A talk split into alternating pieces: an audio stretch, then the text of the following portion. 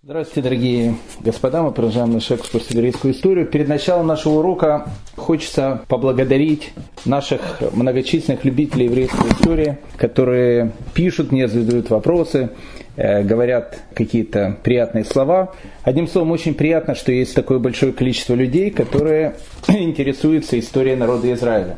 Из тех э, писем, которые я получаю по всем э, средствам современной коммуникации, начиная от Фейсбука, WhatsApp и заканчивая телеграммой, смс-ками и личным общением, можно сделать такой небольшой портрет э, нашего слушателя. Ну, во-первых, кто нас слушает? Э, ну, во-первых, нас слушают наши студенты сейчас в аудитории, когда мы даем этот урок.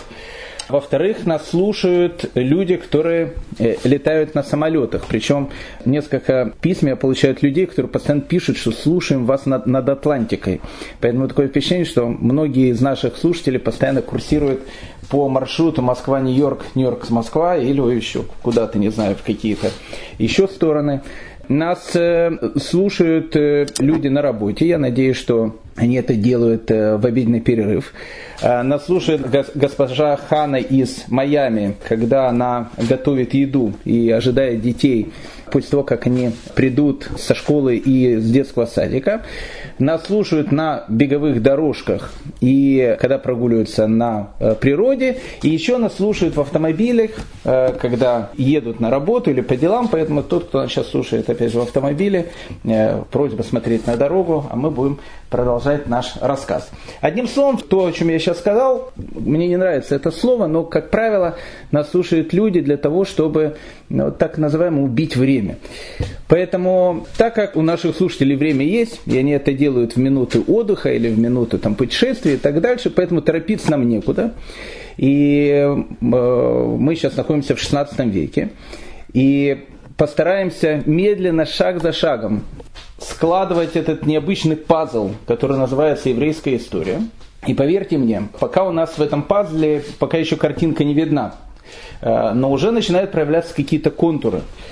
Если мы соберем весь этот пазл, поверьте мне, что люди тогда смогут посмотреть на реальность этого мира совершенно другими глазами, и наше прошлое, настоящее и даже будущее будет намного более понятно нам, и будет намного более понятно нам, что происходит сейчас.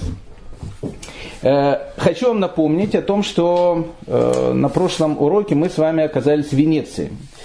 Э, как мы туда добрались? Уже, наверное, многие об этом забыли. А мы туда добрались благодаря госпоже Грации Мендес, которая будет нашим проводником, во всяком случае временно, э, нашим проводником по необыкновенному, сумасшедшему и очень интересному 16 веку. И хочу в двух словах напомнить краткое содержание э, не предыдущей серии, а пред-пред предыдущей серии, когда мы начали говорить про Э, Дону Беатрис де Луна Мендес, которая входит в еврейскую историю под именем Грация Мендес, или еще входит под именем Грация Наси. Буквально два-три слова мы скажем насчет нее. Э, опять же вернемся в Венецию. И практически сегодня больше о ней говорить не будем. А, а, а останемся еще на какое-то время в Венеции, потому что Венеция в конце 40-х годов 16 века необыкновенно интересный город. И мы сегодня с вами, э, я уверен, увидим многие вещи, которые нас и поразят, и удивлят, и, в общем, заставят нас взглянуть на некоторые вещи, которые сегодня совершенно другими глазами. Итак, Итак, э, мы с вами говорили о том, что Беатрис де Луна Мендес э, родилась э, в, в, в Португалии. Она была из семьи Маранов. Когда она была 18-летней девочкой, она выходит замуж за человека, которого звали Франциско Мендес Бенвенуста. Он был очень богатым человеком. Он был человеком, который владел целой торговой империей. Эта торговая империя занималась тогда черным золотом. Сейчас черное золото это нефть, тогда черное золото это был черный перец, э, который сейчас в, в любом кафе, в любой столовой вам дадут килограммами. Тогда это было действительно черное золото. У него была целая флотилия, огромное количество кораблей, тысячи людей на него работали. И плюс еще Францис Мендес Бенвенуста, э, он был очень известным банкиром. Его банковские дома находились по всей Европе, и он давал давал суды э, не просто там простым людям, королям, допустим. Э, он давал Карлу V, э, королю Испании, Генриху II, королю Франции. Даже сам Папа Римский постоянно у него был в долгах и постоянно у него тоже в его банке брал какие-то кредиты. То есть он был человеком необыкновенно богатым мы немножко э, рассказывали про э, его судьбу, про э, судьбу Беатрис де Луна Мендес. Как бы там ни было, они прожили в браке недолго, около 10 лет, и после смерти Франциска Мендеса Бенвенуста Беатрис де Луна, или Дона Грация, давайте будем ее так называть, а, она отправляется в Антверпен. Мы с вами говорили, почему? Потому что в Португалии начало пахнуть жареным, в полном смысле этого слова. В Португалию пришла инквизиция, и инквизиция португальская, она переплюнула испанскую, и вообще все, все, что только можно было, она переплюнула там. А, и поэтому э, госпожа Грация Мендес, она приезжает э, в Антверпен, приезжает э, в Антверпен с огромным количеством денег. Тогда Антверпен это была не Бельгия, Бельгия вообще не существовала.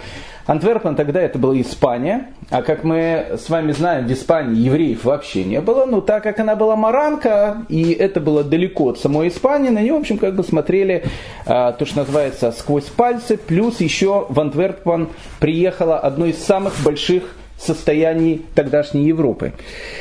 Э, Дона Грация Мендес, когда она жила в Антверпене, мы с вами говорили о том, что она занималась вещью, э, из-за которой ей нужно ставить памятник, э, ну, хотя евреи памятники не ставят, но, во всяком случае, вспоминать ее при каждом удобном случае, наверное, всему еврейскому народу. Она начала заниматься тем, что она начала спасать маранов, которые находились в Португалии.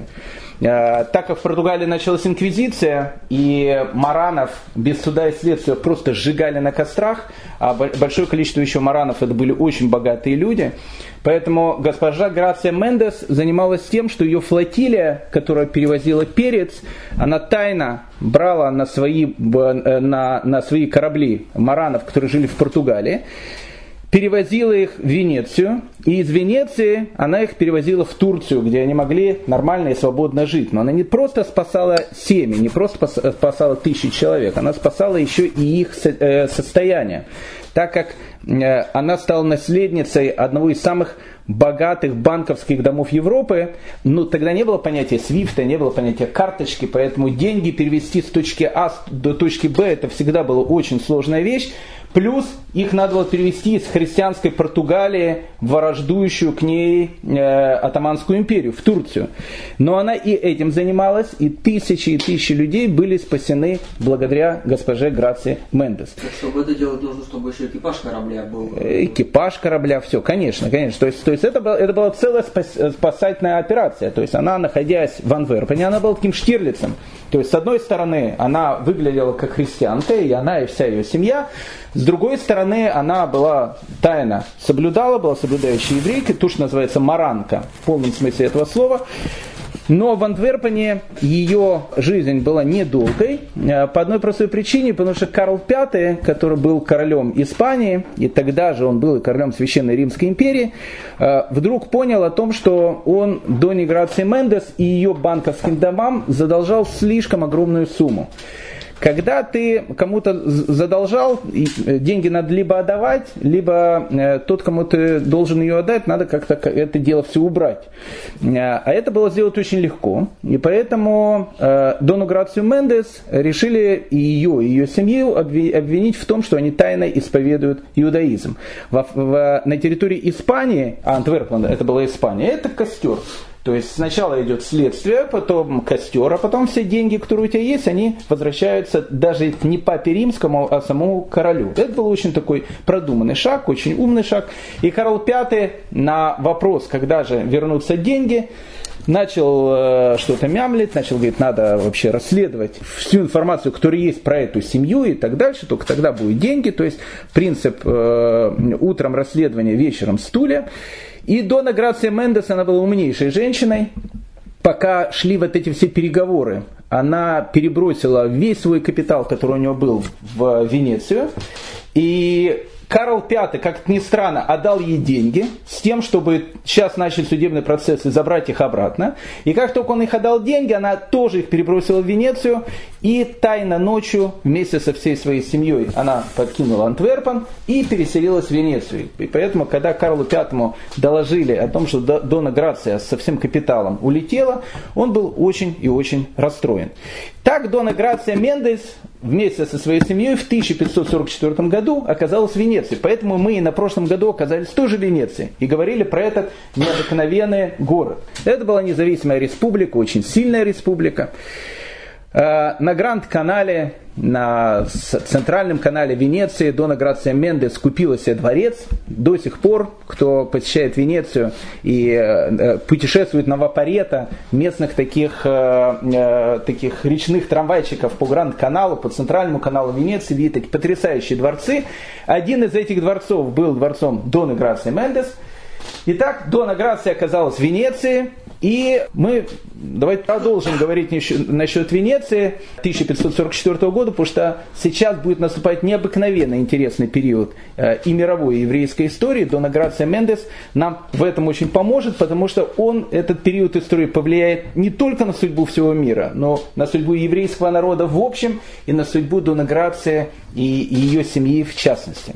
К концу 40-х годов 16 века в Ватикане начинают э, э, приходить в состояние, э, как вот если человек очень долго спал, или это точнее неправильно, как когда человек очень долго пил, и пил он постоянно, и тут у него как бы опохмелился, похмелье оно у него начинает проходить, и он начинает видеть мир вокруг себя и видит, что э, телевизор поломан, э, там мебель разбита, жена ушла, э, там еще что-то. Он говорит, что тут было? Он говорит, пить меньше надо. И вот э, Ватикан на протяжении почти что 150 лет находился вот в таком состоянии. Папы римские занимались всем чем угодно, кроме своей прямой обязанности. Это были такие э, арамисы, кто читал э, «Три мушкетера» Дюма. С одной стороны он священник, с другой стороны он мушкетер. Поэтому папы римские в 15, э, в 15 и в первой половине 16 века они были воинами, они были мушкетерами, они были любителями женщин, любителями ядов. Самые лучшие яды, конечно, можно было достать только в Ватикане. В Ватикане любили делать яды, травили друг друга. Они были интригантами, они были любителями искусства. Микеланджело не случайно там э, постоянно папой римским делал какие-то свои творения и так дальше. Э, то есть э, папы римские занимались, опять же, всем, чем, чем, всем, чем хотели, э, кроме своей э, прямой обязанности. В тот момент, пока они, э, в общем, были, находились в приятных компаниях, находились в таком состоянии алкогольного опьянения, Европа от католической церкви начинала постепенно уходить, потому что в начале 16 века появился такой дядя, которого будет звать Мартин Лютер. Мы насчет Мартина Лютера будем говорить. Это человек, который необычный, таких людей в еврейской истории было много. Один из тех людей, который, как называется, начал за здравие, а кончил за упокой, потому что начинал Мартин Лютер как юдофил. Юдофил это человек, который очень любит евреев. А заканчивал он э, словами о том, что ну что делать, как, э, как можно еврея переделать? Его может переделать только если ему отрезать голову, Э, еврейскую пришить голову христианскую. Но, скорее всего, в результате этой операции пациент умрет. Ну, что делать? Ну, значит, операция не, не удалась. Э, Адольф Гитлер будет любить очень Мартин Лютера, будет его цитировать.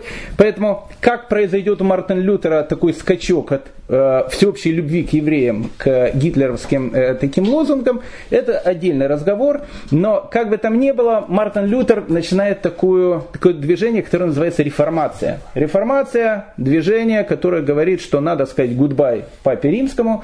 И, в общем, как бы Ватикан живет в полном разврате, в полной коррумпированности, и они были абсолютно правы. И э, Европа часть за часть, частью начинает говорить «до свидания Папе Римскому». И когда Папа Римский, которого звали Павел III, а Павел III был последним так называемым папой римской эпохи Возрождения, последним папой римской эпохи Ренессанса, это еще был тоже любитель искусства, когда он начинает видеть о том, что Европа начинает у него уходить из-под пальцев, в 1542 году он создает в Риме инквизицию. Кстати, интересно, до этого периода инквизиция была где угодно, только не в Риме самом, где были папы римские. И тогда же для, для Папы Римского приходит новая палочка-выручалочка. Эта палочка-выручалочка приходит из Испании, и звали ее Игнати де Лайола. Человек был необычный, учился в Барселоне. Э, в Барселоне инквизиция считала его больнодумцем, даже посадила в тюрьму, чуть не сожгла на костре, отпустила, он приехал в Ватикан, и по приезде в Ватикан, по приезде в Италию, он сказал о том, что нужно спасать католическую церковь, и действительно на том этапе он ее где-то, наверное, спас, создав орден, который будет называться Орден Иезуитов. Мы будем говорить много потом про иезуитов. Иезуиты в русский язык э, входят э, с таким нарицательным понятием, иезуит какой-то. Вот э, Игнатий де Лайола будет первой ласточкой той эпохи, которая будет называться контрреформация которая, из-за которой во всей Европе начнутся религиозные войны и так дальше. После смерти Павла III в 1550 году, опять же, я напоминаю вам, мы находимся в Венеции вместе с Доной Грацией Мендес, она наблюдает эти события. Новым Папой Римским становится человек, которого зовут Юлий III.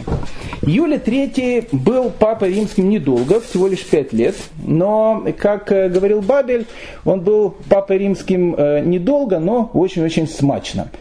Э, это был первый человек, который начинает э, вот, пробуждаться после этой пьянки, которая была в Ватикане, и начинает то, что называется у нас закручивать гайки. И закручивать гайки э, по полной катушке. Хотя Юлий III еще относительно либерально относился к каким-то евреям, у него даже были еврейские врачи. Вообще Юлий III был э, папой римским очень таким жестким, харизматичным, но с другой стороны немножко таким скандальным, э, потому что все, вся его это правление пятилетнее, оно как-то омрачилось э, различными анекдотами, разговорами про некого молодого человека, которого звали Иначенце дель Монте. Э, Иначенцо Дель Монте был таким беспризорным бомжом, жил он в Парме, э, было ему 14 лет, и семья Папы Римского его, в общем, можно сказать так, э, забрала с улицы, привела в домой, то, что называется, помыла, накормила, одела. И Юлий III очень любил этого мальчика, Иначенцо Дель Монте, настолько любил, что когда мальчику стало 18 лет, он его сделал кардиналом. А, и даже подарил ему э, аббатство Монсен-Мишель, ни много ни мало. 18-летний пацан уже кардинал. У нас в, в новейшей истории есть тоже э, история, когда 18-19 лет человек, люди становятся сенаторами, э, не будучи довольно, не будучи очень грамотными людьми, но все начинается именно в Италии. Э, и вот эта вот любовь Юлия Третьего к этому мальчику и начинается Дель Монте, э, он постоянно был с ним, постоянно там его за ручку держал и так дальше. Эта любовь, она вызывала много разных каких-то кривотолков. Одни говорили, может, этот мальчик есть э, незаконный сын Папы Римского, но, скорее всего, э, дело там было в другом, дело там было, скорее всего, в большой любви э, между Папой Римским и этим мальчиками, Ченси Дель Монте. И поэтому разговоры шли, скандалы какие-то были, э, люди хихикали по этому поводу. А Юлий III, будучи пожилым человеком и человеком, который начинает закручивать гайки, он их действительно начинает закручивать. И первая гайка, которую он закрутил, это необыкновенная интересная история, поверьте мне, она произошла именно в Венеции в 1550 году. Началась она из-за спора, из-за скандала. Э, Причем, э, интересно, скандалили не евреи. Но закончилось все сжиганием Талмуда еврейских книг на всех центральных площадях Италии. Как скандал, как спор между двумя, казалось бы, не имеющими к евреями венецианскими патрициями привел к огромной трагедии, которая сейчас, буквально через три года произойдет э, в Италии, это очень интересный разговор. И этим мы сейчас и э, займемся. Перед тем, как начать об этом говорить, я хочу сказать о том, что Италия была, в принципе, родиной еврейского книгопечатания. Для нас сейчас книга является чем-то, ну, чем-то обыденным. Хотя сейчас она тоже уходит. У всех э, всякие гаджеты, книги уже читают по компьютерам, по телефонам и так дальше. Но книга остается книгой.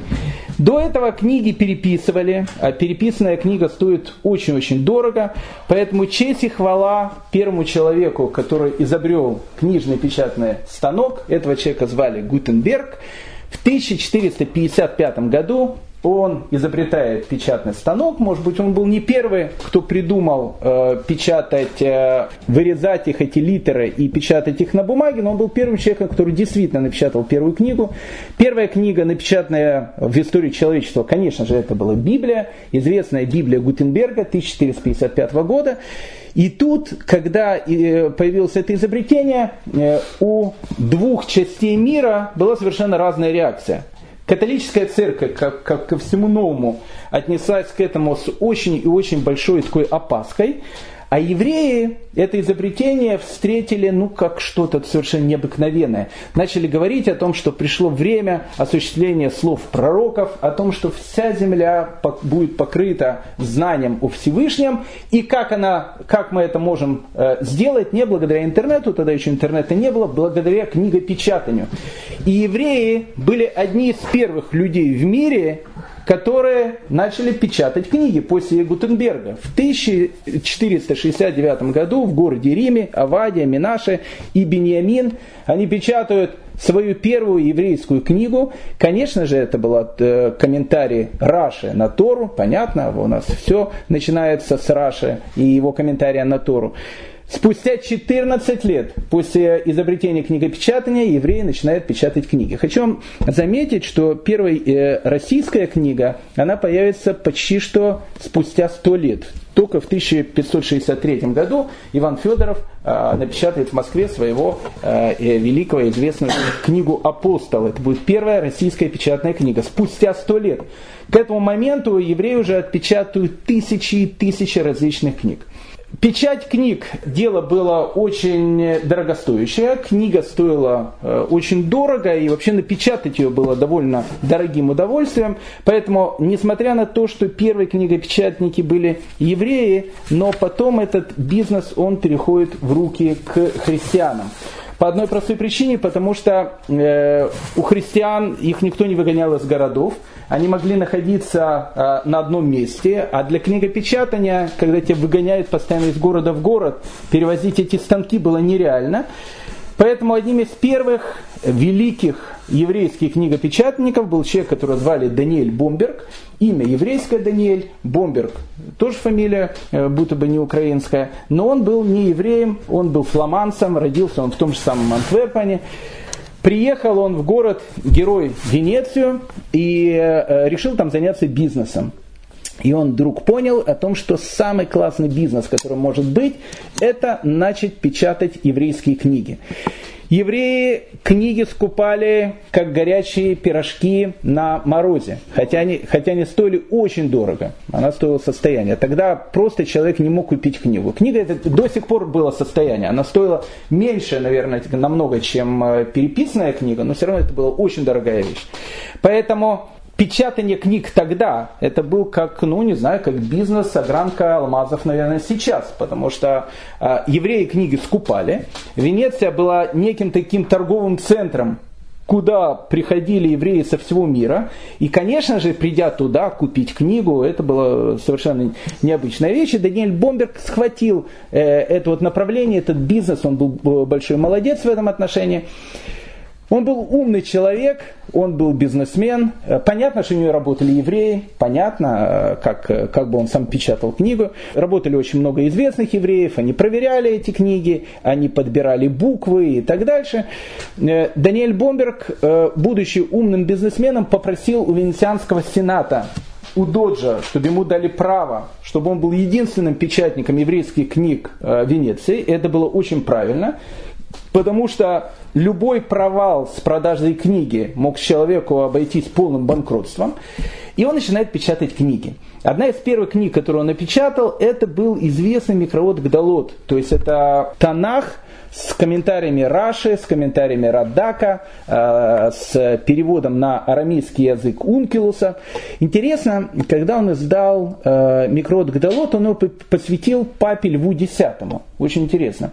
Э, и он написал, что я посвящаю это издание Танаха вот, с комментариями римскому папе Льву X, и Лев X еще папа эпохи Возрождения, принял это с большой радостью, и он сказал, это один из самых больших э, для меня подарков. Э, по одной простой причине, потому что у папы Льва X, э, увидев о том, что Бомберг издает книги, он его приглашает в Рим со словами, нам бы нужно было бы в Ватикане, в Риме открыть еврейскую типографию, чтобы печатать побольше еврейских книг.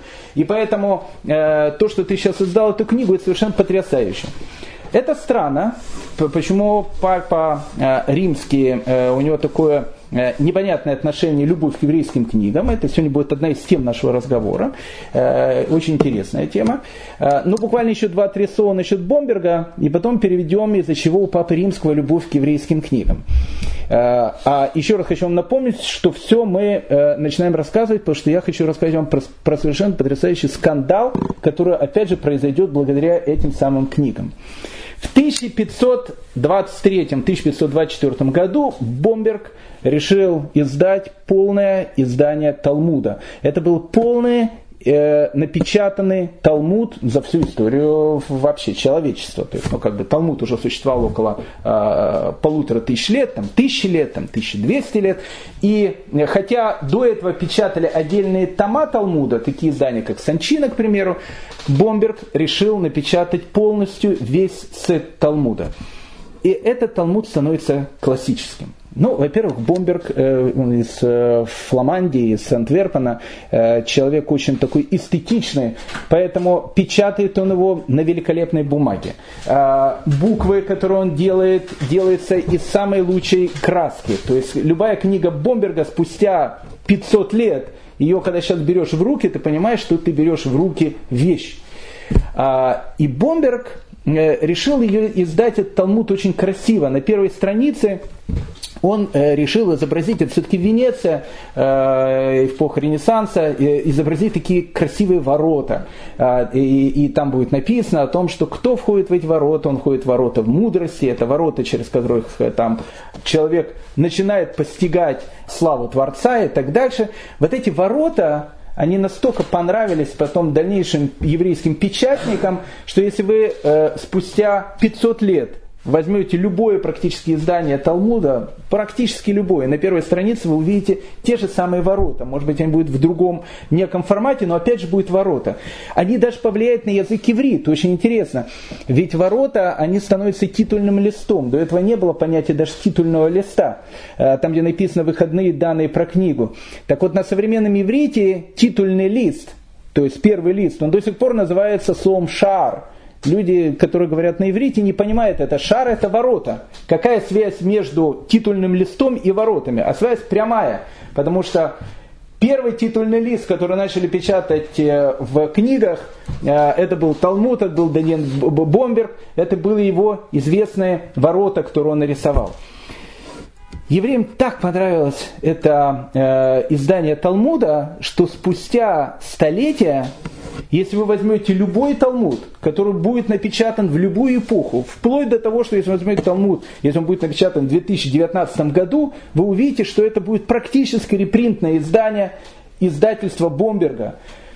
Та же самая форма листа, та же самая нумерация. Э, Бомберг произвел огромную революцию вот в еврейской печати, и э, мы это видим э, по сегодняшний наш день. Но вопрос, перед тем, как мы, опять же, продолжим говорить про книги, он очень интересный, а почему э, Лев X э, так был заинтересован в еврейских книгах, и еще больше, он э, хотел в Риме открыть типографию. Он открыл типографию, я вам скажу еще больше, в 1537 году типография еврейских книг существовала в Лувре, в самом Лувре. Там был французский король, которого звали Франциск. И когда ему предложили, не, не хочет ли король Франциск, чтобы начали в Лувре делать печать еврейских книг, Франциск начал хлопать в ладоши, говорит, наконец-то будем печатать еврейские книги. Почему тут, почему тут еврейские книги? В чем, э, в чем то, что молодежь выражается, была фишка? И э, как эта фишка приведет спустя какое-то небольшое количество лет, что все эти книги будет сжигать. Для того, чтобы ответить на этот вопрос, давайте мы с вами совершим путешествие в совершенно потрясающие вещи, о которых многие даже понятия не имеют, не знают. И для многих это сейчас будет очень большим э, откровением, то, что у нас называется сюрпризом. Ну, давайте начнем, э, с, как говорится, издалека. Э, с точки зрения христианской э, идеологии и понимания мира, ведь они-то читают тоже Танах, они тоже читают э, большая часть Святого Писания христиан, то, что называется у них Ветхим Заветом. Это две трети христианской Библии, это, это еврейский Танах. Это Тора, Навиим, Ктувим, в общем, все книги, которые есть у нас, есть, есть и у христиан. Христиане прекрасно понимают о том, что Танах, как это кощунство не, не звучит, был написан не на украинском языке. Некоторые считают, что, правда, был на украинском, но э, по большинству мнений он был написан не на украинском языке, Танах. А был написан, как это опять же не страшно звучит, на иврите. Был написан на, еврейскими буквами, был написан на еврейском языке. Поэтому с точки зрения христианства вообще протоязык, точно так же, как с точки зрения иудаизма, протоязык это иврит. Считается о том, что как бы, э, Всевышний, он творил весь наш мир при помощи там, десяти речений, при помощи букв, при помощи языка. Если так можно сказать, опять же, я не хочу углубляться в эти все вещи. Иврит – это язык первого человека. Иврит – это язык Адама. Иврит – это язык, на котором первые люди общались со Всевышним. Потом э, произошло различное смешание языков и так дальше. Это целая отдельная тема, появилось огромное количество языков, но иврит это был первоначальный язык. Это, э, свято, в это свято верят евреи, в это свято верят и христиане. Поэтому были христианские некоторые такие ученые, которые хотели это доказать, то, что называется экспериментальным образом. Один из таких первых экспериментаторов был э, немецкий король, э, которого звали Фридрих II. Был очень интересный человек, жил он в 13 веке, немецкий император, э, которого называли чудом света. Э, Фридрих II был человеком, которого интересовался абсолютно всем. Э, и литературой, и какими-то явлениями природы и так дальше. У меня был очень интересный человек. Фридрих II решил экспериментальным образом провести некий такой эксперимент. Он говорил так, что понятно, что иврит это святой язык. Ну, как бы для Фридриха II это не было вопроса. Но есть еще два святых языка с точки зрения католика. Это латынь, потому что э, католики все-таки читают Библию на латинском переводе, который называется вульгата. И это греческий э, перевод э, Библии, который называется септуагинта. То есть с точки зрения католика понятно, что иврит это the best, это понятно, это древнейший язык, но есть еще два святых языка с точки зрения католицизма, это латынь и это греческий язык. Давайте, говорит Фридрих II, сделаем эксперимент. Какой эксперимент? Если иврит это прото-язык всего человечества. Мы можем это посмотреть э, на примере, каком примере? Вот рождается ребенок. Мы этого ребенка не будем с ним разговаривать. Вот вообще никто с ним не будет разговаривать, никто с ним вообще не будет общаться и так дальше. Он будет сам э, себе расти, он там, там плачет, дал ему э, соску, там э, покушал, поменял ему титуль и так дальше. Без всяких сюси-пуси, муси-пуси, все эти вещи. Ребенок сам по себе. А мы будем смотреть с точки зрения эксперимента.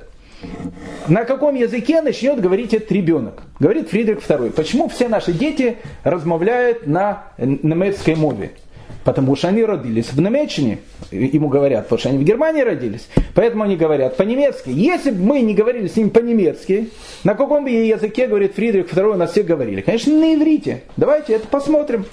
И вот э, э, Фридрих II проводит этот эксперимент, э, рождается там какой-то ребенок, они его взяли, не общались с ним, ждали момента, когда же ребенок заговорит, но эксперимент не удался, потому что ребенок умер, смертность была большая тогда детская, и эксперимент как бы э, э, канул в лето. Ну не канул в лето, потому что в 16 веке, когда Англия плюнула уже на папу римского, мы об этом говорили на прошлом уроке, английский король решил повторить этот эксперимент. И он сказал так, у Фридриха II он не удался из-за того, что с ребенком никто там не общался, все это плохо, поэтому он умер. Для того, чтобы эксперимент удался, нужно, чтобы с ребенком кто-то общался. Но с ребенком не надо говорить. А что для этого нужно сделать? Для этого нужно взять двух нянек, глухонемых, э, которые будут с ребенком общаться, там, э, сюси-пусим говорить, там, знаками и так дальше – но дети ничего не будут слышать. И тогда мы увидим, на каком языке будет говорить ребенок.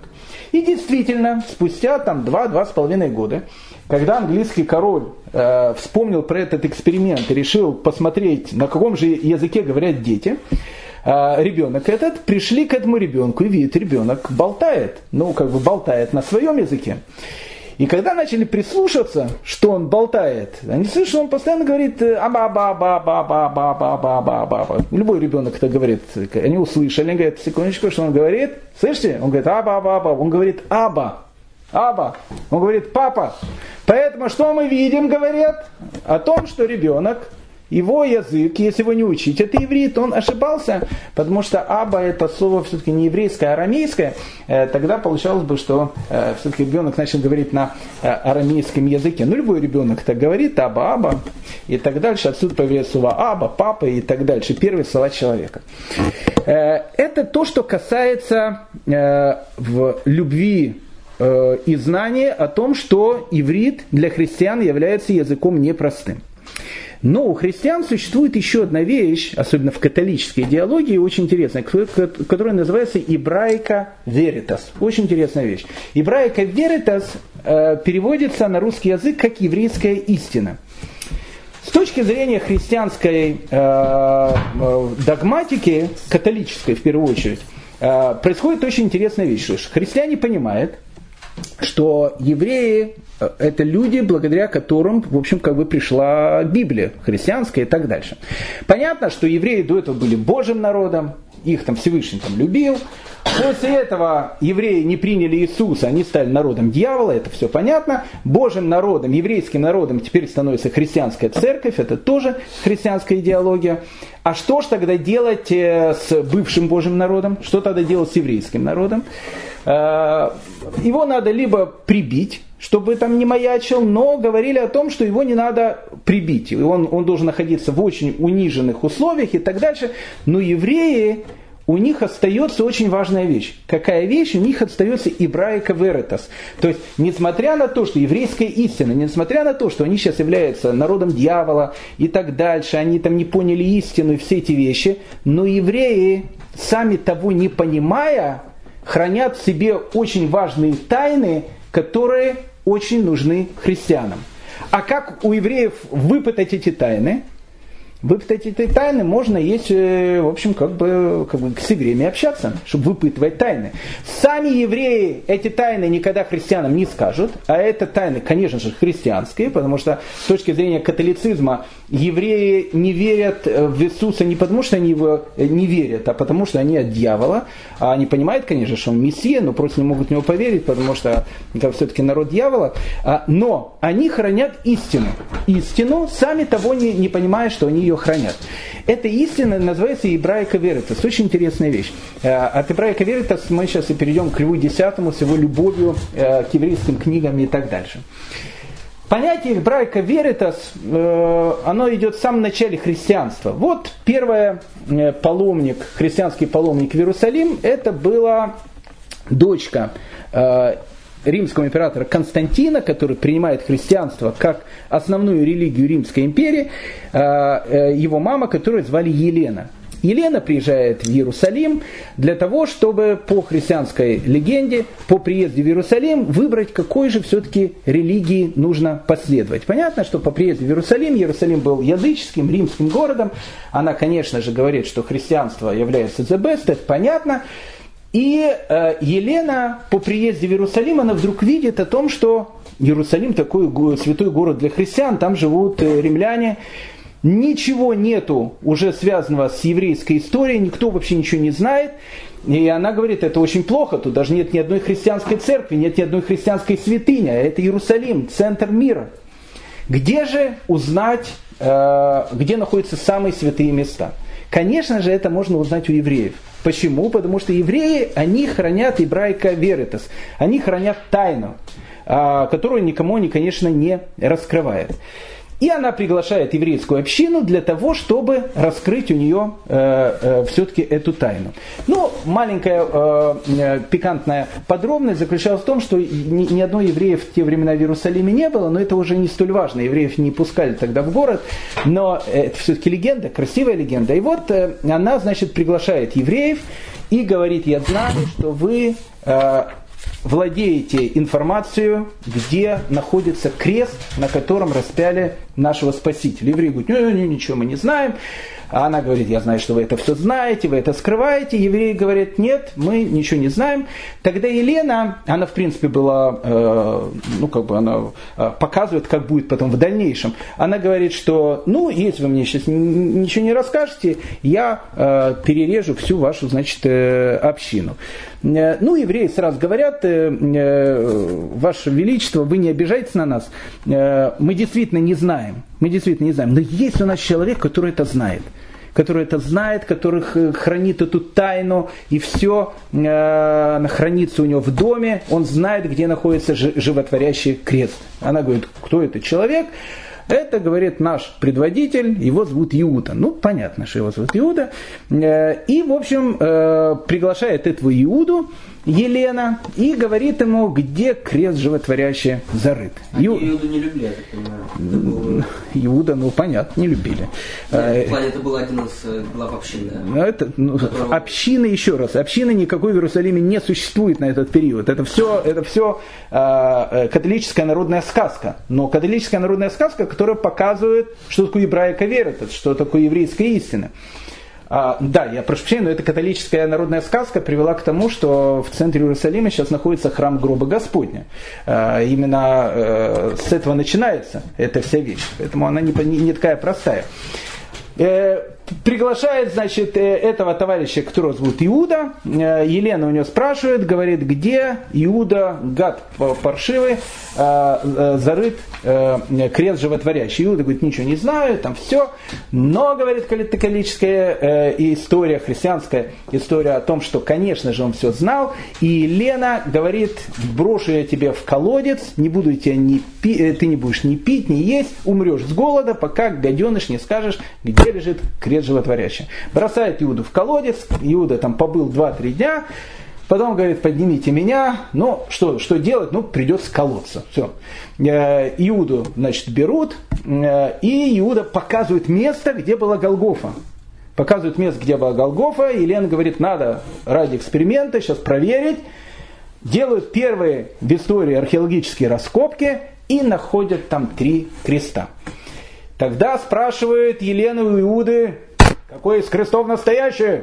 Иуда говорит, я ничего не знаю, э, ваше императорское величие, не убивайте, но действительно не знаю. Где крест был, знаю, какой из них настоящий, не знаю. Но я знаю, как это можно проверить.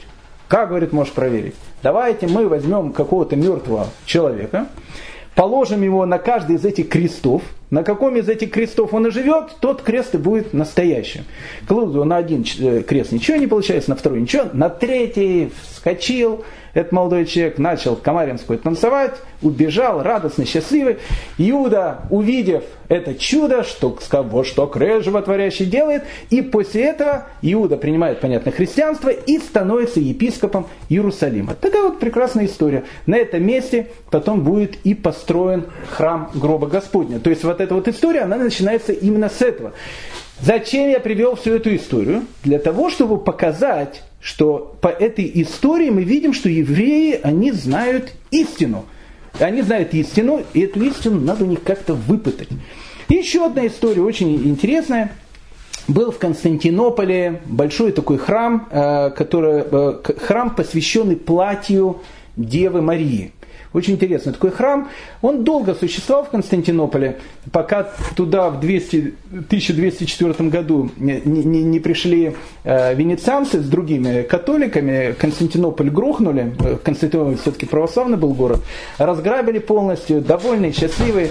Э, все вывезли в Венецию, конечно же. Очень-очень разграбили Константинополь. Храм тоже тогда же и грохнули. Но, но в этом храме на протяжении почти тысячи лет верили о том, что там хранится платье э, Девы Марии. Как туда попало платье Девы Марии? Тоже совершенно потрясающая история. Рассказывают следующим образом. В V веке некие византийские паломники, монахи, они едут в Иерусалим. Но как-то странно они выбрали путь, и они идут через Галилею. А Галилея это место, в принципе, где рос Иисус. Нацерет, Назарет это как бы Галилея.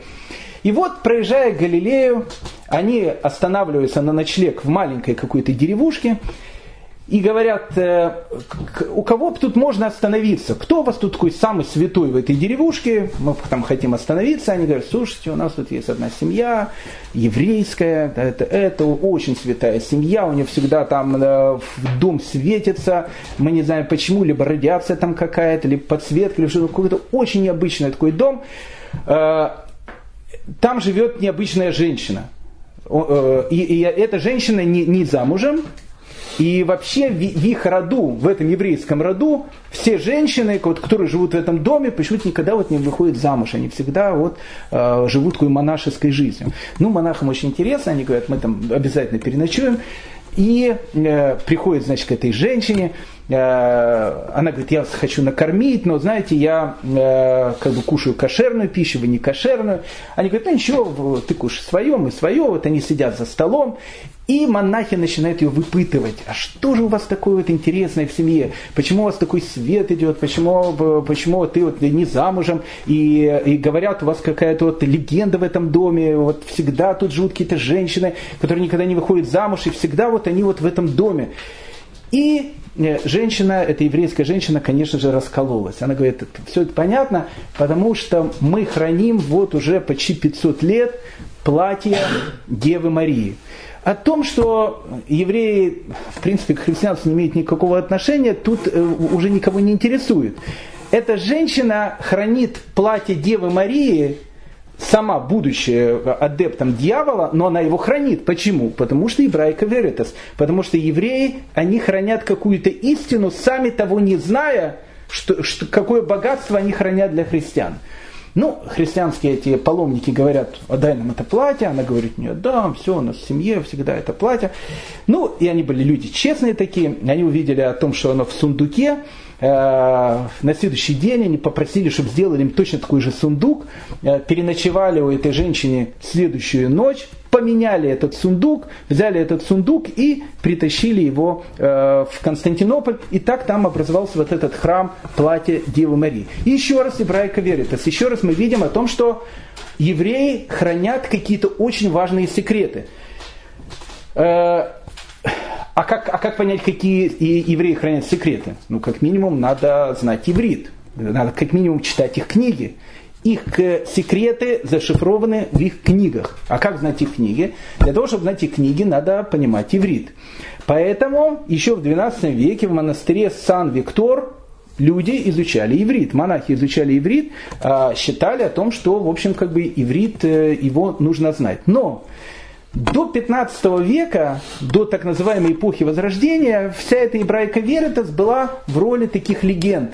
А тут 15 век, тут эпоха Возрождения. И тут появляется такой класс людей, которых называют гуманисты.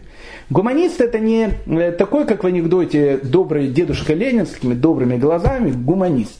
Гуманист э, имеет то же самое э, корень, что и слово гуманоид – гуманист обозначает человек, который э, э, направлен и изучает человека. То есть если до эпохи Возрождения Вся христианская идеология, она строилась на том, что человек это все вообще пустое место, его вообще не существует, а есть только там церковь и так дальше. В эпоху Возрождения человек становится самым интересным, самым важным. То есть написано, этим они возрождают античные традиции. Поэтому этих людей называют гуманисты. Э, гуманист эпохи Возрождения мог кому-то голову отрезать совершенно спокойно. Но при всем при этом он был гуманистом. Э, то есть э, гуманизм это некая такая идеология. Так вот, первые гуманисты, они говорят о том, что как же мы так вот, столько лет было этого темных веков – Ибрайка веритас. Евреи не хранят тайну. А мы эту тайну еще до сих пор не раскрыли. А как ее раскрыть? Нам нужно начать изучать иврит. Нам нужно читать еврейские книги. В еврейских книгах находится огромное количество разных секретов. Они у нас прямо под руками. Евреи сами не знают об этих секретах. Они их хранят для нас, а мы их не можем никак э, читать. Поэтому э, один из первых таких э, любителей иврита это был Джаносия Манетти. Он в 15 веке изучил очень хорошо иврит, действительно хорошо изучил иврит, и он был прекрасный грамматик ивритский и так дальше. Это не помешало ему написать книгу «Контра Иудаиус» против евреев, в которых он доказывал о том, что евреи трое дьявола и так дальше. Но благодаря чему он написал, он знал иврит. Он уже начинает открывать какие-то еврейские тайны. Лоренцо Медичи, который входит под именем Лоренцо Великолепное, правитель Венеции, от, э, прошу прощения, правитель Флоренции открывает у себя во Флоренции академию. Ту академию, как, как было в Древней Греции, как э, он возрождает Платоновскую академию. И в этой академии Лоренцо Медичи он сказал, что нужно уделить очень важное внимание изучению иврита. И в академии многие начинают изучать иврит. А как изучить иврит? Э, люди-то не, не знают. Иврит лучше всего, понятно, э, брать у носителей языков, э, языка. Лучше всего у евреев. Поэтому было два способа изучения иврита. Первый способ, самый такой лучший. Взять и пригласить еврея со всей своей семьей – на пару, э, к примеру, месяцев, а лучше всего там на годик, к себе домой. А евреи, э, Виталий, это люди богатые, э, гуманисты это тоже не какие-то там люди из, то, что называется, из подсаки вышедшие тоже, тоже люди состоятельные. Поэтому у них были какие-то бизнес-контакты. Почему Брабиновича со всей семьей не пригласить ко мне во дворец? Э, мы ему дадим дом, пускай он живет рядом с нами, э, кушает кошерное, ходит в синагогу и так дальше. Он работает целый день, я работаю целый день. Но вечерами мы с ним начинаем разговаривать. Разговаривать на каком языке? Разговаривать на иврите. Это был дорогой способ изучения э, иностранного языка, он есть до сих пор и в России, и, и не только. Взять какую-то гувернантку из Англии, из Франции, она с ребенком будет говорить, у нее будет шикарный английский, французский, немецкий, китайский и даже украинский язык, если ее взять э, оттуда, с Евросоюза. Э, так это, это был один из методов. Второй из методов, он был вот в самой этой, этой академии, которую открывает Лоренцо Медичи. А, приглашать туда еврейских мудрецов и дискутировать э, с ними на какие-то философские темы, но только, опять же, на иврите, для того, чтобы, для того, чтобы изучать иврит. И многие христиане начинают изучать иврит. Причем, что интересно, до середины 16 века, до вот этих всех безобразий, о которых мы сейчас будем говорить, считалось так, что любой интеллигентный человек Виталий, вот сейчас вот, как любой человек, э, у него спрашивают, ты знаешь английский язык? Не знаешь, а как же ты вообще там, поедешь там, э, куда-то за границу, там, э, в Молдову, к примеру, на каком языке ты там будешь разговаривать? Там, надо только английский, международный язык общения и так дальше. Я не, не скажу, что иврит был таким языком общения, но считалось, что каждый образованный, интеллигентный человек, э, христианин Виталий, он должен знать иврит. Зачем? Для того, чтобы изучать еврейские книги. А зачем изучать еврейские книги? Вот тут очень важно.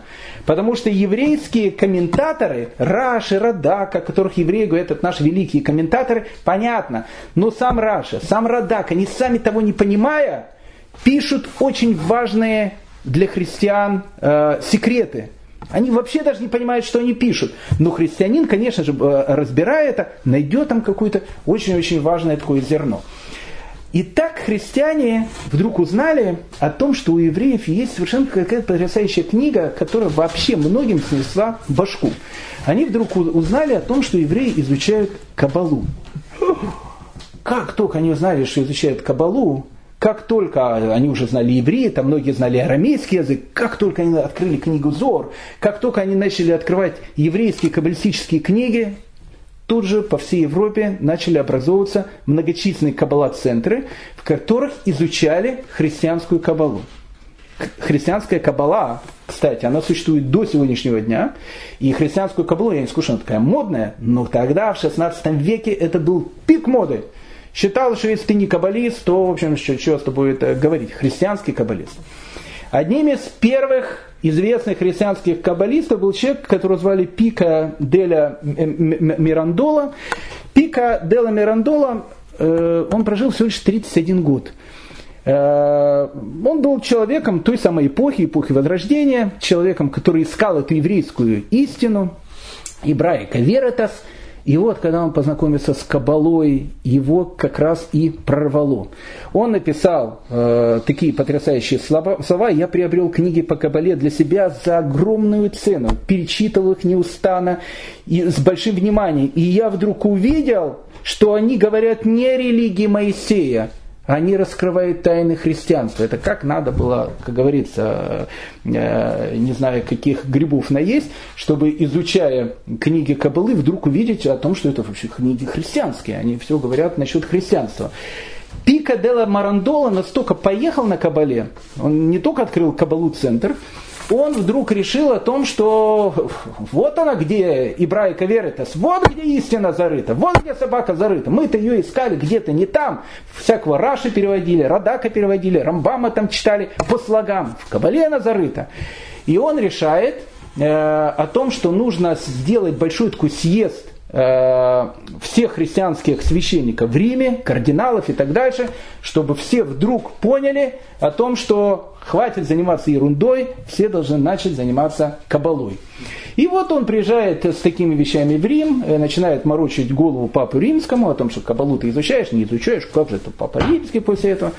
Ну, в общем, потом э, увидели в Ватикане о том, что Пика де Мирандола немножечко шу, и они поняли, что это все опасная вещь, хотя человек был очень умный.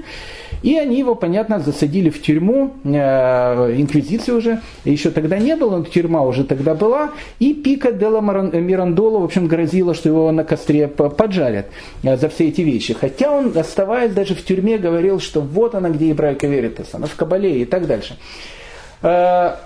Чудом э, он убежал из тюрьмы, э, принял его, понятно, Флоренция, Флоренция тогда всех принимала, но понятие христианской кабалы, она тогда тоже начинает ходить по всей Европе. Кабала, христианская кабала, то есть что такое христианская кабала? Это, это та же самая еврейская кабала, но только э, некоторые смотрят книгу, а видят в ней, как бы это выразить больше, более корректно, не совсем то, что там это, в конфигурации из пяти пальцев. Феррарский герцог Э, на, на всеобщей волне интересу ко всему еврейскому ни много ни мало решил открыть у себя Феррари Колыли и пригласить туда Талмидей Хахамим, потому что он сказал, что если мы откроем Ешиву Феррари, это будет слава нашего города. А зачем феррарскому герцогу э, пейсатые э, люди, то, что у нас называют досами, э, их э, черная одежда, пыль, зачем тебе они?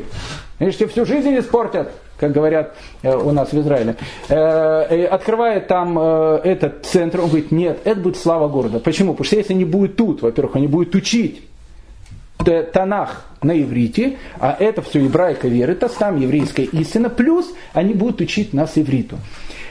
Поэтому, поэтому возвращаемся к Даниэлю Бомбергу. Не случайно Даниэль Бомберг в 1516-1517 году, издавая Танах с комментарием Раша и Радака, посвящает их Льву Десятому. Почему? Потому что Лев Десятый сам это обожает. Иврит, вот это же иврит, ибрайка верит, это все. Они все были помешаны на, на всех этих вещах. И тут, в принципе, и начинается наша история, которую мы сейчас начнем, долго к ней подходим, но она очень-очень важная.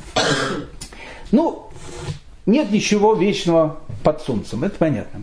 И поэтому Даниэль Бомберг, который начал вот издательский бизнес э, там, в 1516 году, к началу 40-х годов 16 века так получилось, что ну, бизнес начал чахнуть его. И не то, что другие типографии появились, он уже был более старым человеком. Он уехал уже из Венеции в Антверпен, там оставил каких-то людей, которые продолжали печатать его книги. Но окончательный кол, э, если так можно сказать, или крест э, в деле э, Даниэля Бомберга э, вбил человек, который будет, в принципе, э, э, главным героем той истории, которую вот я, я все это подхожу, человек, которого звали Марк Антония Юстиниан. Ну, кто такой был Марк Антоний Юстиниан? Марк Антоний Юстиниан был потомком очень известного флорентийского патрицианского рода. Это очень богатый род, очень древний род, один из тех родов, которые считали вообще основал Венецию. Марк Антония э, Юстиниан, семья Юстинианов жила на Гранд-Канале, у них огромный дворец, до сих пор есть эти дворцы Юстиниана, э, этого семейства. Он был шестым ребенком в семье. Чем занимались все его братья? Ну, тем, что занималась, в принципе, венецианская аристократия. Они занимались грабежом, торговлей, воинами, развратами, балами, пирами. Ну, как бы то, чем занимается, в принципе, вся аристократия. У Марка Антония Юстиниана с детства он хотел какой-то вот такой бизнес. Такой он считал, надо какой-то бизнес такой, который не занимается никто. И вдруг он видит о том, что Даниэль Бомберг, но все же знали, что есть Даниэль Бомберг. Он печатает еврейские книги. Он христианин, опять же, печатает еврейские книги. Кстати, Даниэль Бомберг, очень интересно, он печатает огромное количество еврейских книг. При всем при этом, при всем при этом он к евреям относится очень негативно. Очень негативно. Был э, известный такой э, человек, его звали Иоганн Рейхлин – Иоганн Рейхлин был великим человеком. Он в Германии в начале 16 века спас Талмуд, потому что в начале 16 века хотели сжигать Талмуд. Дане, Иоганн э, э, э, Рейхлин, он был человеком, который готов был отдать свою жизнь, а его, а его могли просто сжечь для того, чтобы защитить Талмуд и еврейские книги. Он с пеной у рта защищал их. Не дай Бог, ни одна еврейская книга не должна пострадать. Вы думаете, Даниэль Рейхлин был э, таким юдофилом? Нет. Он говорил так, я вообще не люблю евреев, но я друг ваших писаний и я друг Кабалы. Это был человек той эпохи. То есть евреев он ненавидит, евреев он не любит, но книги, которые они издают, и знания, которые они хранят, он к ним относится очень-очень хорошо. Это гуманист той эпохи, очень интересная вещь. С одной стороны, ему нравится все еврейское, вся еврейская культура и так дальше а сами евреи, они, в общем, как бы остаются для них э, все-таки потомками дьявола. Это, это как, бы, как бы понятно. Это все, как это такая двойственность натуры, вот это э, э, одна из визитных карточек того времени. Итак, Марк Антоний Естинян думает, а какой бы такой бизнес сварганить, чтобы можно было заработать кучу, то, что у нас называется на э, флорентийском диалекте бабок. И он вдруг видит о том, что еврейские книги, еврейские книги потрясающий бизнес.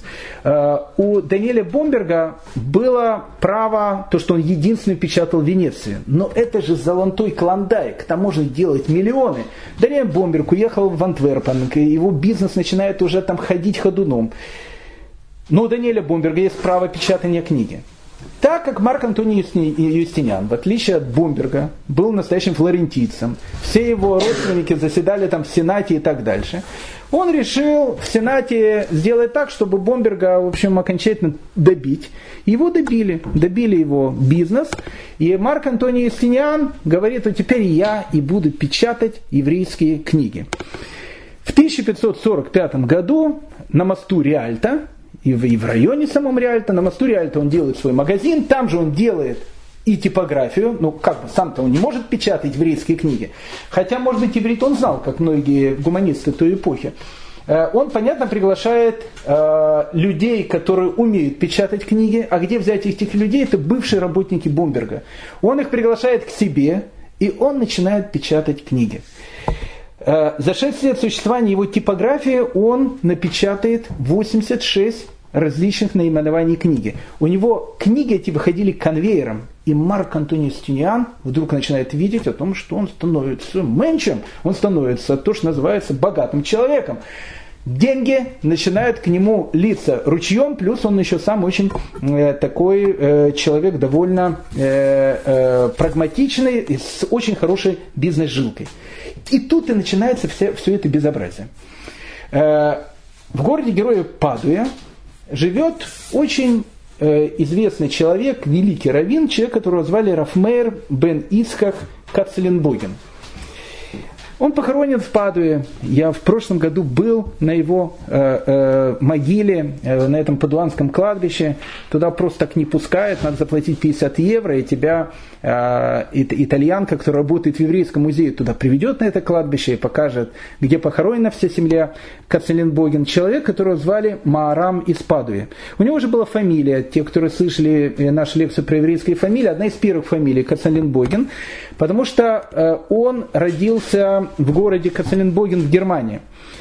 Кацеленбоген переводится как сидящая кошка или локоть кошки. И поэтому на его могиле изображена такая вот очень симпатичный котенок такой, который вот так вот сидит. И поэтому и фамилия Кацеленбоген, и как раз вот кошка изображена.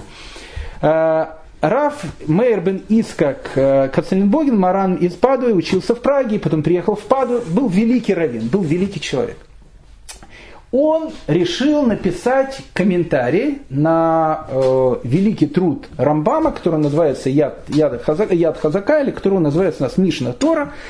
Классический комментарий Рамбама, Раф Маше бен Маймона, э, написать на него комментарий. И он как бы этот комментарий написал. Когда он написал этот э, комментарий, он э, понимает о том, что этот комментарий нужно где-то издать а он хочет его издать. А в те времена так получилось, что во всем мире существовало только три типографии еврейских, которые печатали еврейские книги. Одна типография Парнаса, она находилась в Константинополе, далеко. Вторая типография Гершема Каца, она находилась в Праге, тоже далеко.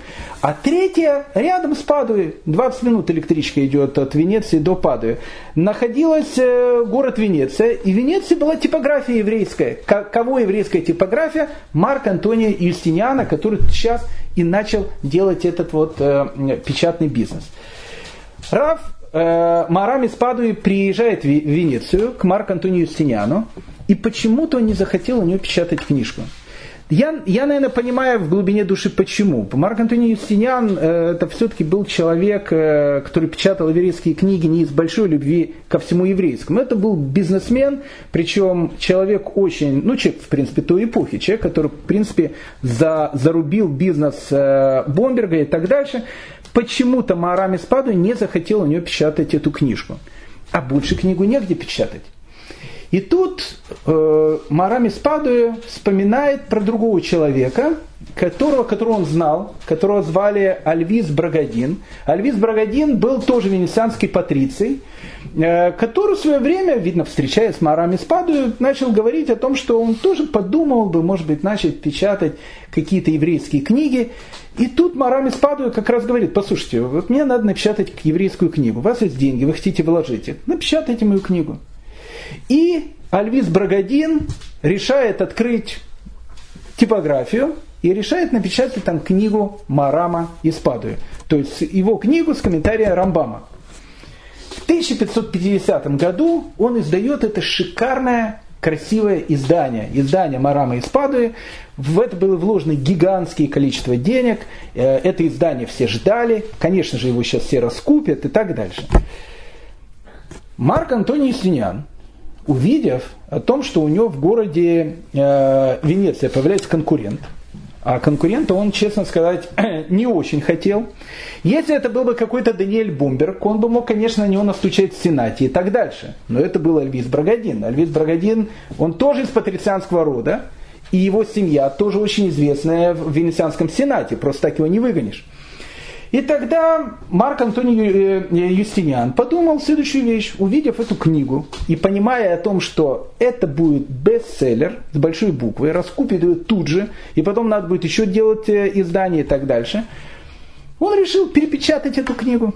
Но перепечатать на более дешевой бумаге, сделать ее более попроще, чтобы она стоила в два раза дешевле. И тут в Венеции вдруг оказывается, что Юстиниан напечатал точно такую же книгу. только она стоит теперь дешевле намного, и без, всякого, без всякого согласия Марама и Спадуи. А тогда еще не существовало понятия копирайта. Мы сейчас говорим с вами о первой в истории мира, не в еврейской истории, в первой истории мира. История, связанная с копирайтом. Действительно, история копирайта. Вдруг Брагадин видит о том, что ну, как бы он попал на огромные деньги. То есть на гигантские деньги. То есть, то есть понятно, книги будет покупать не его, а книги будет покупать Юстиниана, потому что они стоят намного дешевле. Плюс у Юстинианов э, типография уже раскрученная, а Брагадин только сейчас ее открыл. Он сообщает Мараму из Падуи о том, что, слушайте, ну как быть, э, тот поступил очень подло, поступил очень некрасиво, перепечатал книгу и так дальше, а не было понятия копирайта в те времена. То есть он как бы будто бы ничего и не нарушил. Марам из понимает о том, что Брагадин, который должен был Мараму из вернуть часть денег, которую он потратил, Юстиниан ничего вообще возвращать не будет, это просто акула такая, э, он решает обратиться к своему родственнику – а родственник Умарама из Падуи – это Раф Маше Исерлис, который входит э, в еврейскую историю под именем Рамо. Рамо – это человек, э, наше, наше все в Ашкенадской Аллахе. Это был человеком, который был в те времена главным раввином Кракова. Рамо, великий Рамо. Он был родственником э, Марама из. Он ему пишет письмо, в которое описывает эту вот вещь и говорит, послушайте, вот, э, ну, как бы, вот факт. И Рамо дает ответ, который в принципе является первым в истории ответом, связанным с копирайтом. Что пишет Рамо? Рамо пишет, это полное безобразие, то, что сделал, конечно, этот э, э, Юстиниан и так дальше. Э, я постанавливаю, что тот еврей, который купит книгу Юстиниана, до того момента, пока не, не распродастся последняя книга Брагадина – то есть свидание Брагадин, которое издано, тот, кто купит эту книгу, тот должен получить херем и должен быть отлучен от еврейской общины. Он будет допечатывать э, свои дорогие книги. Пожалуйста, потому что, потому что он первый ее напечатал. То есть пока он э, вот э, Марами Спадуев все книги, то что Брагадин напечатал сейчас или захочет допечатать потом, не распродаст, тот человек, который купит книгу Брагади, э, Юстиниана, он получит херем. Юстиан вдруг увидел о том, что он попал, теперь, теперь он попал на деньги. Ведь он-то потратил большое, большое количество денег с тем, чтобы продавать эти книги. Теперь эти книги никто покупать не будет, потому что один из величайших раввинов мира запретил покупать эти книги, запретил к нему вообще там притрагиваться и так дальше. Плюс Юстиниан незадолго до этого он же Бромберга, Бомберга прибил, но решил, э, а где можно еще заработать деньги? И он сделал шикарное издание Талмуда. То есть он, понятно, перепечатал того же самого Бомберга. И так получилось, что у него в его складах лежит весь этот Талмуд, и лежит огромное количество Мишны Торы с комментарием Марама и Спады. Он видит, что он попал на деньги. Теперь, если у него не будет покупать эту книгу, и Талмуд, может, не будет покупать, начнут говорить, а что у него там покупать, там, смотрите, там, всякие там гадости делает, лучше Брагодина все будем покупать. Он не успокоился, он пошел в Венецианский сенат и начал говорить безобразие, надо с этим Брагодином что-то делать. Э, Все, я первый тут открыл. Ну, Брагодин тоже же не шит. Все-таки он э, тоже из Венеции товарищ. Э, он тоже пошел в Венецианский сенат. И они начали там друг с другом э, морочить голову, пока Додж мне сказал, как в еврейском анекдоте. Знаете же, ребята, идите, говорит, лучше креститесь. Он говорит, зачем? Же будете потом попу голову морочить. Все, вы нам уже достали, надоели и все. Но Юстиниан попал на деньги – он человек очень известный, и он обращается в Ватикан. Кому он обращается? К Юлию Третьему. Вот этот самый Юлий Третий, любитель мальчиков и так дальше, который только становится папой римским. И он начинает ему говорить, безобразие. Ну, он не может сказать безобразие. Тот э, э, запретили, жиды запретили продавать мои книги. Он говорит другую вещь. Говорит, безобразие. В Венеции у нас открылась вторая типография. Бомбер, э, э, Брагодина. Ну, ну и что, что открылось? А вы знаете, что они печатают антихристианские книги? Папа Римский говорит, да что вы говорите, какие антихристианские? О, вы посмотрите, что они там печатают. И начинает на него лить бочку. Папа Римский там э, пишет Венецию, знаете, там у Брагодина, он что, там антихристианскую э, пропаганду печатает? Ну, Брагодин, он э, что же венецианец? Он тоже едет в Ватикан, говорит, слушайте, я, говорит, антихристианскую, я вообще, говорит, ничего, я, я вообще, говорит, днюю на ночую в костеле. Посмотрите, этот Юстиниан. У него там целый склад. Знаете, чем у него склад этот забит? Почему забит? Талмудом. Он Талмуд собирается продавать. Я вообще даже так к Талмуду... Нет, я это ну, печатаю какие-то вещи, у нас там все это, юдайка верит, все э, изучает эти. Юстиан говорит, нет, он антихристианскую литературу. Он говорит, нет, он антихристианскую литературу. И Папа Римский видит, что это, это... А у них идет скандал уже, не на жизнь, не на смерть. А тут как раз в Ватикане было это, ну, вся же гадость, она идет от кого? Кто был сам большим, кто, э, самый большой антисемит в еврейской истории? Сами евреи. В Ватикане в те времена было несколько таких выкрестов. Один это был Йосиф Моро, э, Хананиэль де Фи, Фи, Фи, Фалинья и Шлома Романа. Это были три выкреста, три подонка таких. Они были в Ватикане, а, а, у, а у всех этих выкрестов, этих ренегатов, у них, э, так как они покинули э, э, иудаизм, у них вот, вот ну это комплекс такой был, сделать так, чтобы сделать какую-то гадость всем евреям. А, а как сделать гадость всем евреям, значит, должны стать такими же, как и мы, то есть они должны тоже перейти. А из-за чего что евреев держит? Они считали, и не только они считали, евреев держит Талмуд. И они начинают, а тут прозвучали слова Брагодина. Посмотрите, у Юстиниана там целый склад с этим Талмудом. Юлиан III, который начинает закручивать гайки, после, э, в перерывах между любви к, к своему сыну, э, там, брату, я не знаю кому, этому мальчику. Э, его, кстати, потом, после смерти Ильяна III, он сначала убил двух мужиков, но оставался кардиналом, потом изнасиловал двух женщин. Ну, кардиналом тоже оставался, но уже как-то на него уже так глаза закрывали, и так, ну, он умер своей смертью, этот любимый, любимый этот мальчик и, и, Юлия III. Так вот, Юлия III, видя о том, что происходит скандалы, и тут еще евреи говорит, о, Талмуд, Талмуд, а он начинает гайки закручивать. Он спрашивает у евреев, что вы предлагаете? Он говорит, слушай, мы предлагаем, вообще, если мы начинаем э, бороться со всякой ересью, так прежде чем бороться с протестантизмом, посмотрите, что у вас в, в, в Венеции происходит, там сидят какие-то книги печатают, какого-то Рамбама печатают, Талмуда там хранят. И Юлий III дает указ о том, что все издание Талмуда, и все книги, связанные с Талмудом, они должны быть сожжены. Э, происходит страшная вещь. 9 сентября 1553 года к 9 сентября 1553 года все книги, которые хранятся у римских евреев, они должны быть отданы церкви, а монахи решат, что Талмуд, что не Талмуд, что комментарий к Талмуду, что не комментарий к Талмуду.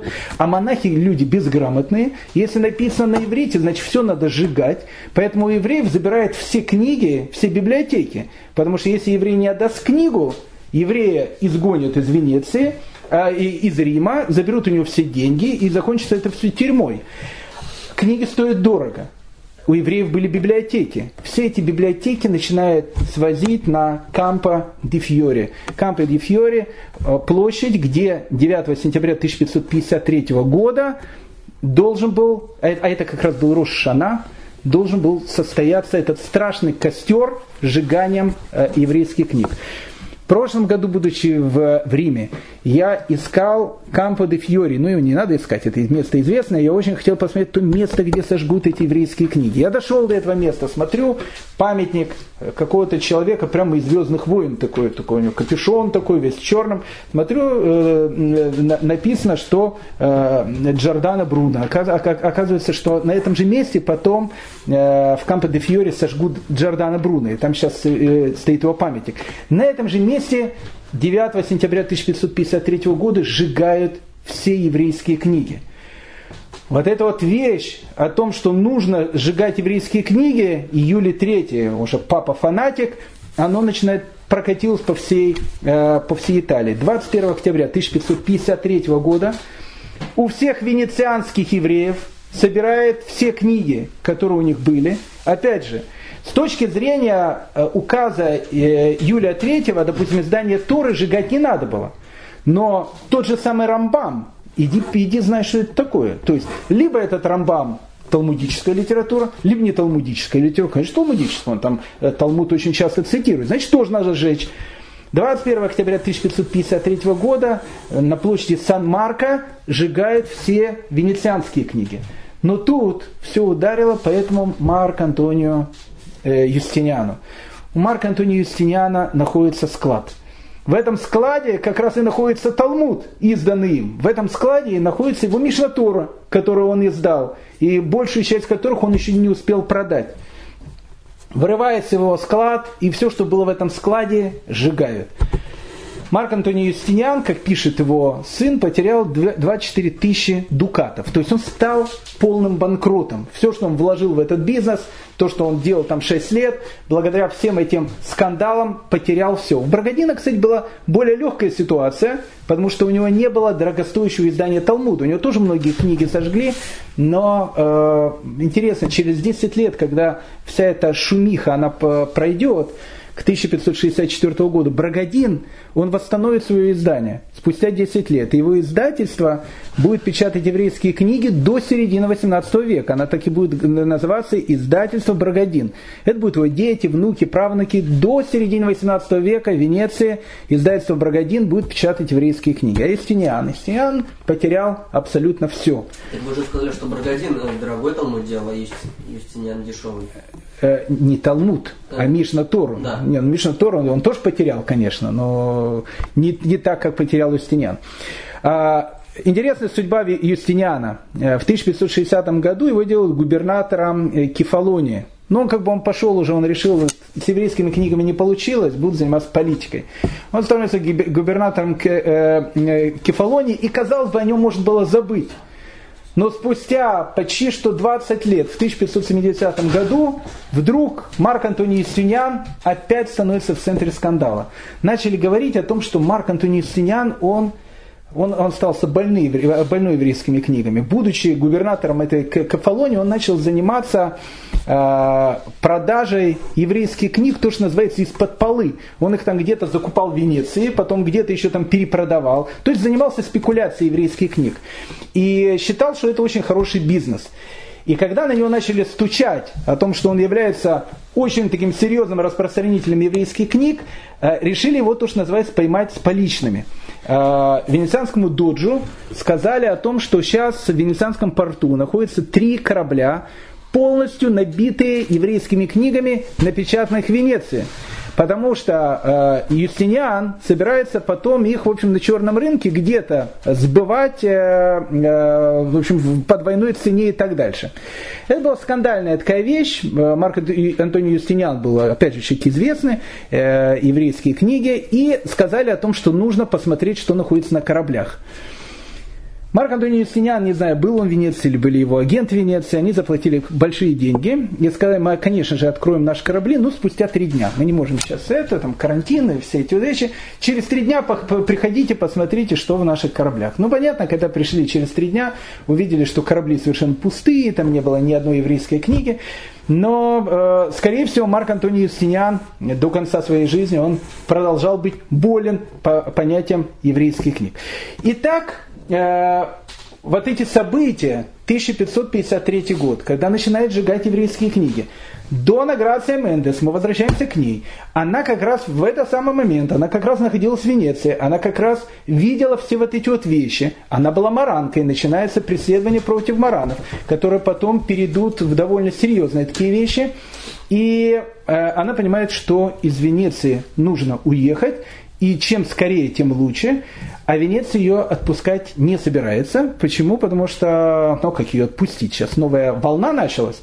А многие начали говорить о том, что она, в общем, как бы тайно исповедует иудаизм. А у нее гигантские деньги. А Венеция сейчас находится на волне э, полного фанатизма, который, который тогда был. Плюс еще папой римским становится Павел IV. А Павел IV это потрясающая история, потому что первую расовую теорию, вообще не первую расовую теорию, расовую теорию Гитлера, э, которая, которую Гитлер с 1933 года э, э, пропагандирует в Германии, это же не, не теория Гитлера. Это теория, которая возникнет сейчас. Мы сейчас будем говорить про первую расовую теорию, которая, э, которая будет, в принципе, полностью повторять то, что будет происходить в фашистской Германии. Это очень интересная будет история. Итак, Дона Грация Мендес, 1553 год, когда сжигает еврейские книги, ее не выпускают из Венеции, э, у нее большая семья, вокруг нее находится около 500 маранов, которые как бы были ее приближенными. И они понимают, если они сейчас не уезжают оттуда, отсюда в Венецию, все это закончится очень и очень плохо. И тогда Дона Грация Мендес через своего племянника, которого потом будет звать Йосиф Наси, решает напрямую выйти к турецкому султану. А турецким султаном в тот период времени был известный киноперсонаж, э, который очень сейчас популярен по сериалу «Игры престолов». Не знаю, что это за сериал, но все его смотрят. Э, это э, турецкий султан Сулейман Великолепный. Сулейман Великолепный и будет тем человеком, который спасет Дону Грацию Мендес ну и, в принципе, это уже продолжение истории э, на следующем э, уроке. Спасибо большое всем за внимание.